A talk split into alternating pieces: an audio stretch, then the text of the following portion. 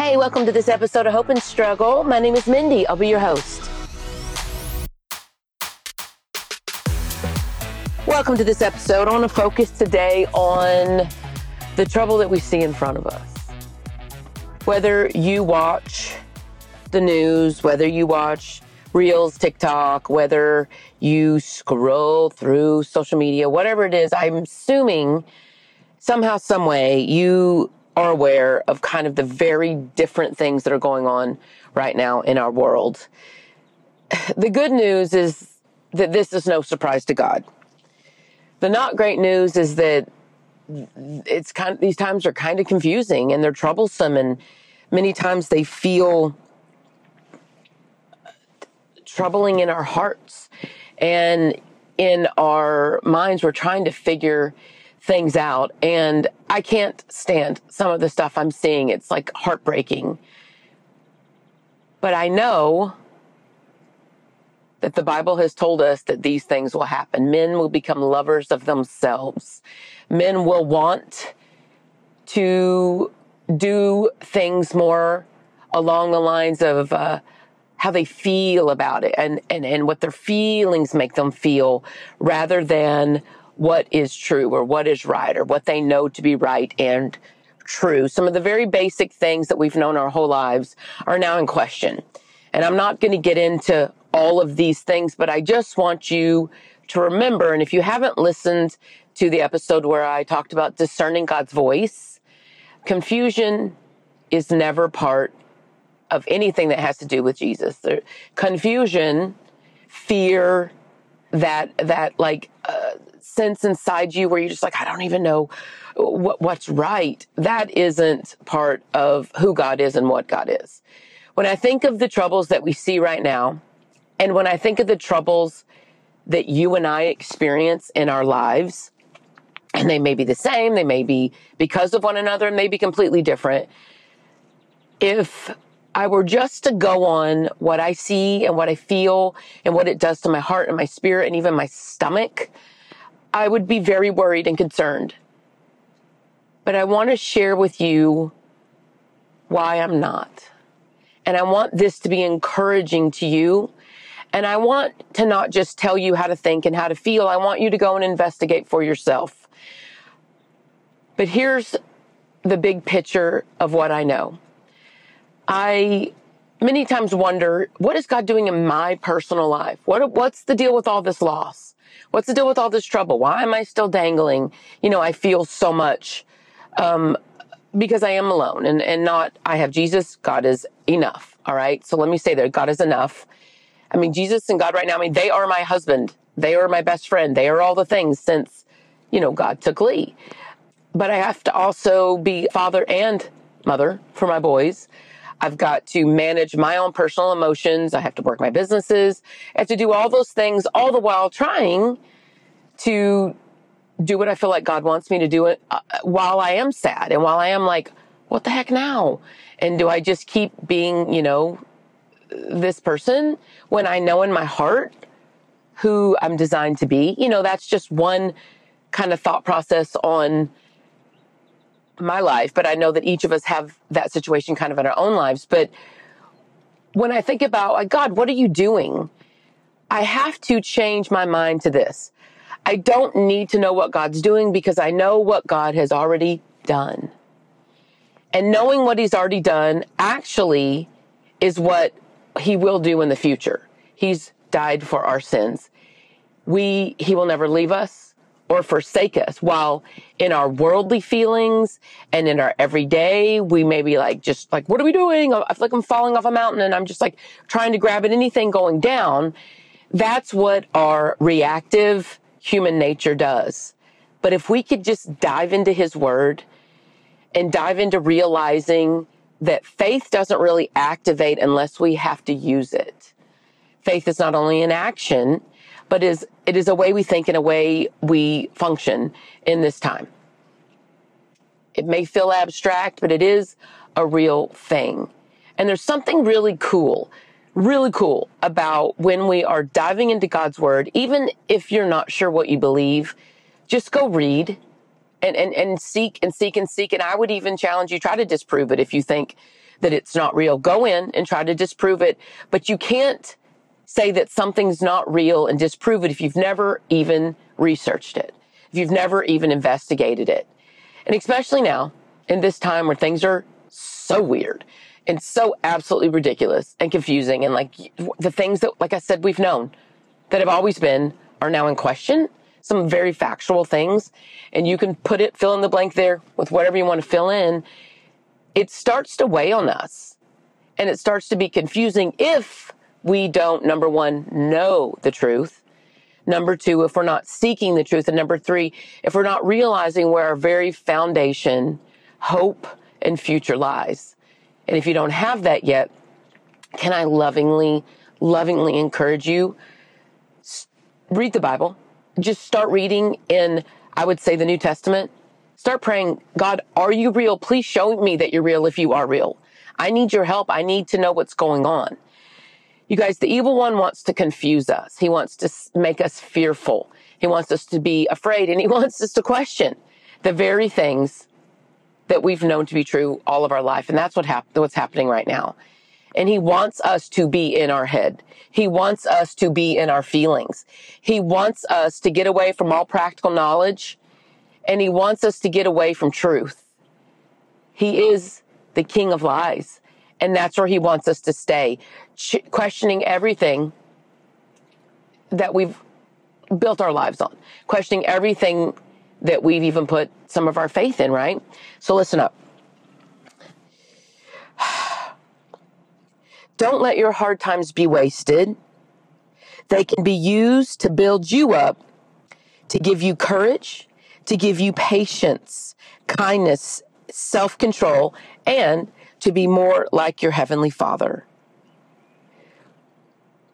But we must be willing to suffer sometimes, to be uncomfortable, to not get what we want, to be in a time of being outside of our emotions and outside of our, you know, fleshing, that sounded weird, flesh.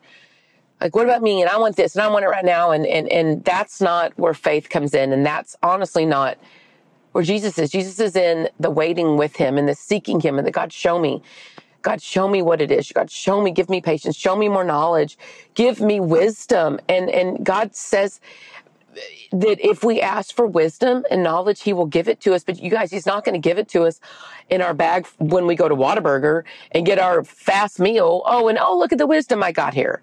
It's going to come from doing what we don't want to do, but doing what will grow us and what is right. At times you may think your trouble will never end, but even your biggest troubles are small in comparison to the joy that we will someday get through heaven and through Jesus Christ. We should praise Jesus. We should praise God on our worst days. Because you guys, this world is not our home. This world is not our reward. This world is now. And it is what God has made it. And he allows certain things to happen for his glory, not ours, but ultimately for our good. God's ways are not our ways. When we get mad at him and think, why would he do this to us? And why is he punishing us? Haven't done anything wrong. It's, that's such a selfish, like immature mentality. And I know we all think that. I've thought it before. Please know I'm not bagging on you. I am like, I have totally been there. But here's the bottom line. He has a bigger thing happening. And whether you know stories in the Bible or not, just read them. Go Google them. Google all of the stories. And they're so unfair. And they're so, in a worldly, flesh, human way, like messed up. But what God does in those stories far outweighs anything that happened in the worldly sense. That, yeah, they're very unfair. But you guys, I would rather life be very unfair and for me to get what God has for us later, whether that's when we die, whether that's when he come back, comes back, which will all be there when he comes back. Don't get me wrong. But it's like whenever that time frame is, anything that's happened to us here will not even compare to the glory and the amazing things that will happen at end. And I, and I know that that comes with faith, but listen,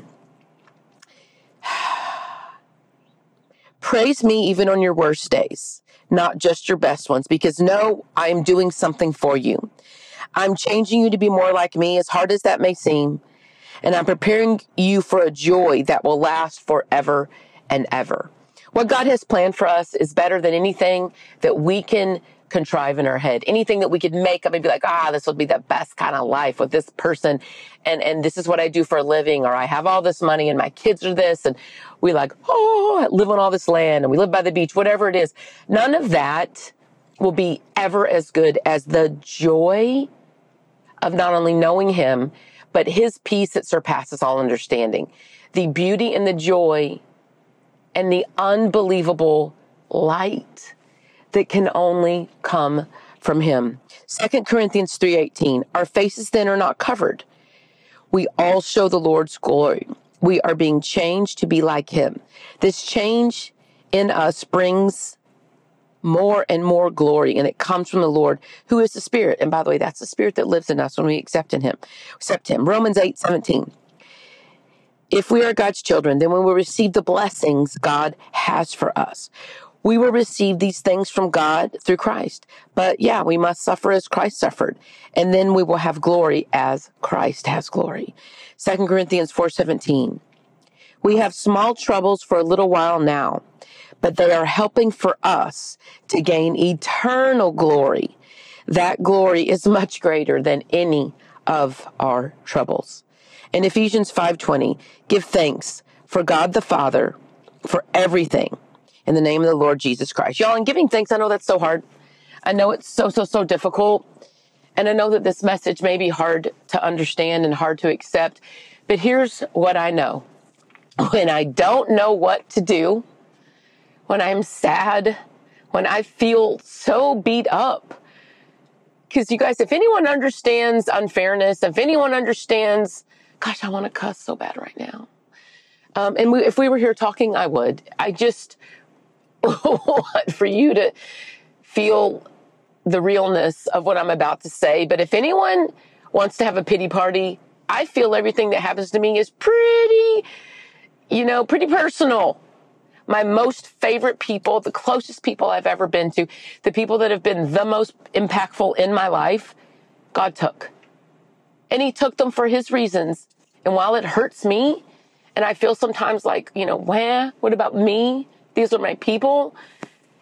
I know he's doing it to bring me closer to him. I know he's doing it for his reasons that are far better and far more worthy than me having my people in my life.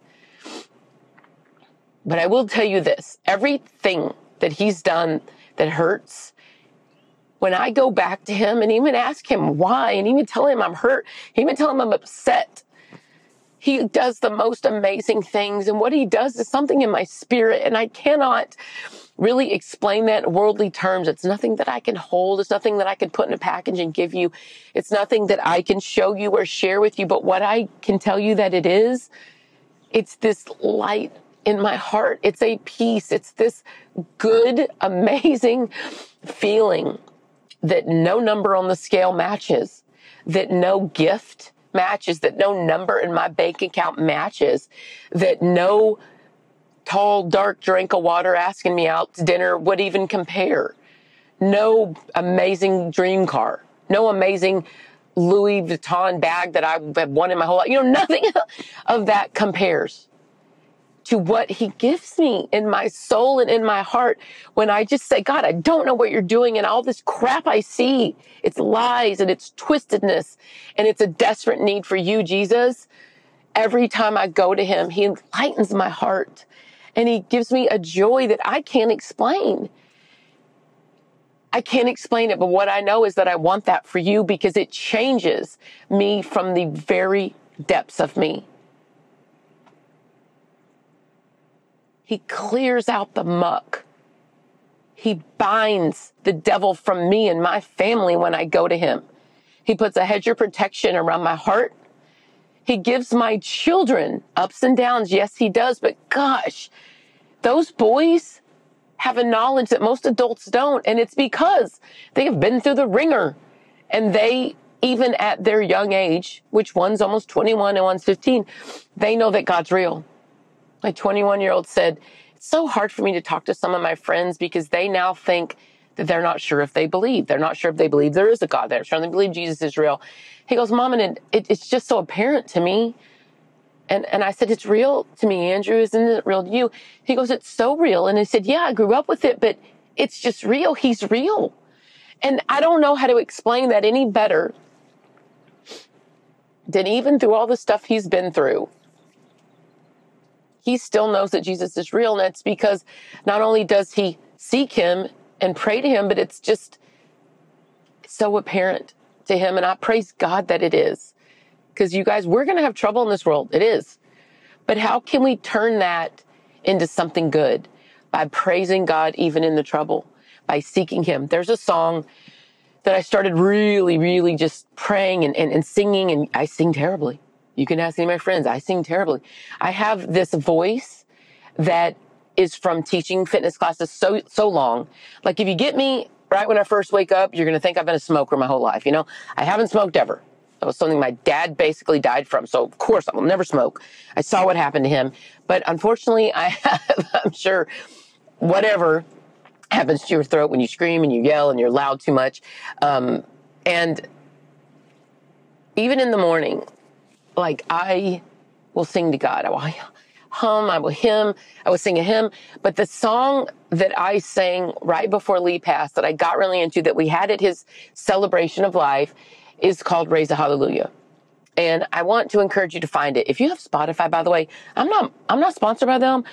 Spotify is the best dang thing I've ever found for music. It is the best. I have, we have a family music, you know, uh, group, uh, not group, uh, playlist. I have my workout playlist. I have my Jesus playlist. I have my cycle playlist on there. I have, I have an easy playlist. I have a ratchet playlist, and I do, I do, you know, and I don't listen to it that much, but every once in a while I got to just get in there and just listen. I don't believe any of that stuff, but like that heavy beat, I just, I'm from, you know, I'm from the eighties and nineties. That heavy beat, I love it. That early hip hop, oh, I love it. Anyway, my whole point in telling you that is there are multiple versions of Raise a Hallelujah on Spotify. You can find it anywhere else. But will you go to wherever you listen to music and ask them to play Raise a Hallelujah? It's basically I raise a hallelujah and, you know, the midst of my misery, I raise a hallelujah. I mean, basically in the midst of the trouble. And like, you guys, when I'm so sad that I don't know what to do, if I get in my feelings and get in my, uh, the evil one could definitely use any of that and say, you are, you do have no hope, Mindy. Your boys have no hope. You'll never marry again. You're worthless. You're a bag of, you know, trouble. You know, you have so much bag. Blah, blah, blah. That's what the evil one wants me to know, but that's lies from the pit of hell. I rebuke that in the name of Jesus, and I go towards the light, and the light is Jesus, and I go, no, there is hope. I think about Ruth. I think about Tamar. I think about Hannah, Rahab.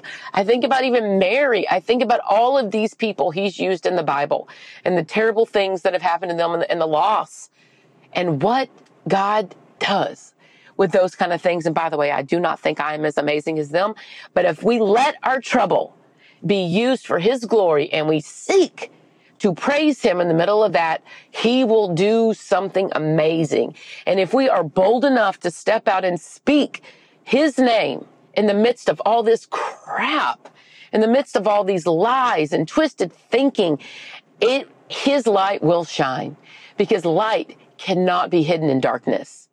When you start to feel oppressed, when you start to feel all these feelings, start singing a praise, even if you don't feel like it. Say, Jesus, I love you and I praise you because I'm supposed to. I don't get it. I don't know why. But he's going to start doing something in your spirit and your heart. And I want for you not to waste your trouble because it is an avenue to, for you to grow deeper in your heart with him, an avenue, an avenue for you to see more than just the trouble in front of you. And every time you see something on a reel or a TikTok or Instagram that troubles your spirit, stop. Stop scrolling right then and say, Jesus, God, please clear this up in my head. Please make this somehow for your glory. Please, God, these people that are in pain and in trouble and not knowing what to do, so much not knowing what to do, they're questioning their very existence. They're questioning their very, you know, things that, that they have been designed to do. They think they should now do something different, that that's actually the answer. And it's not. It's what the evil one wants them to do, because he wants them to be that much more confused.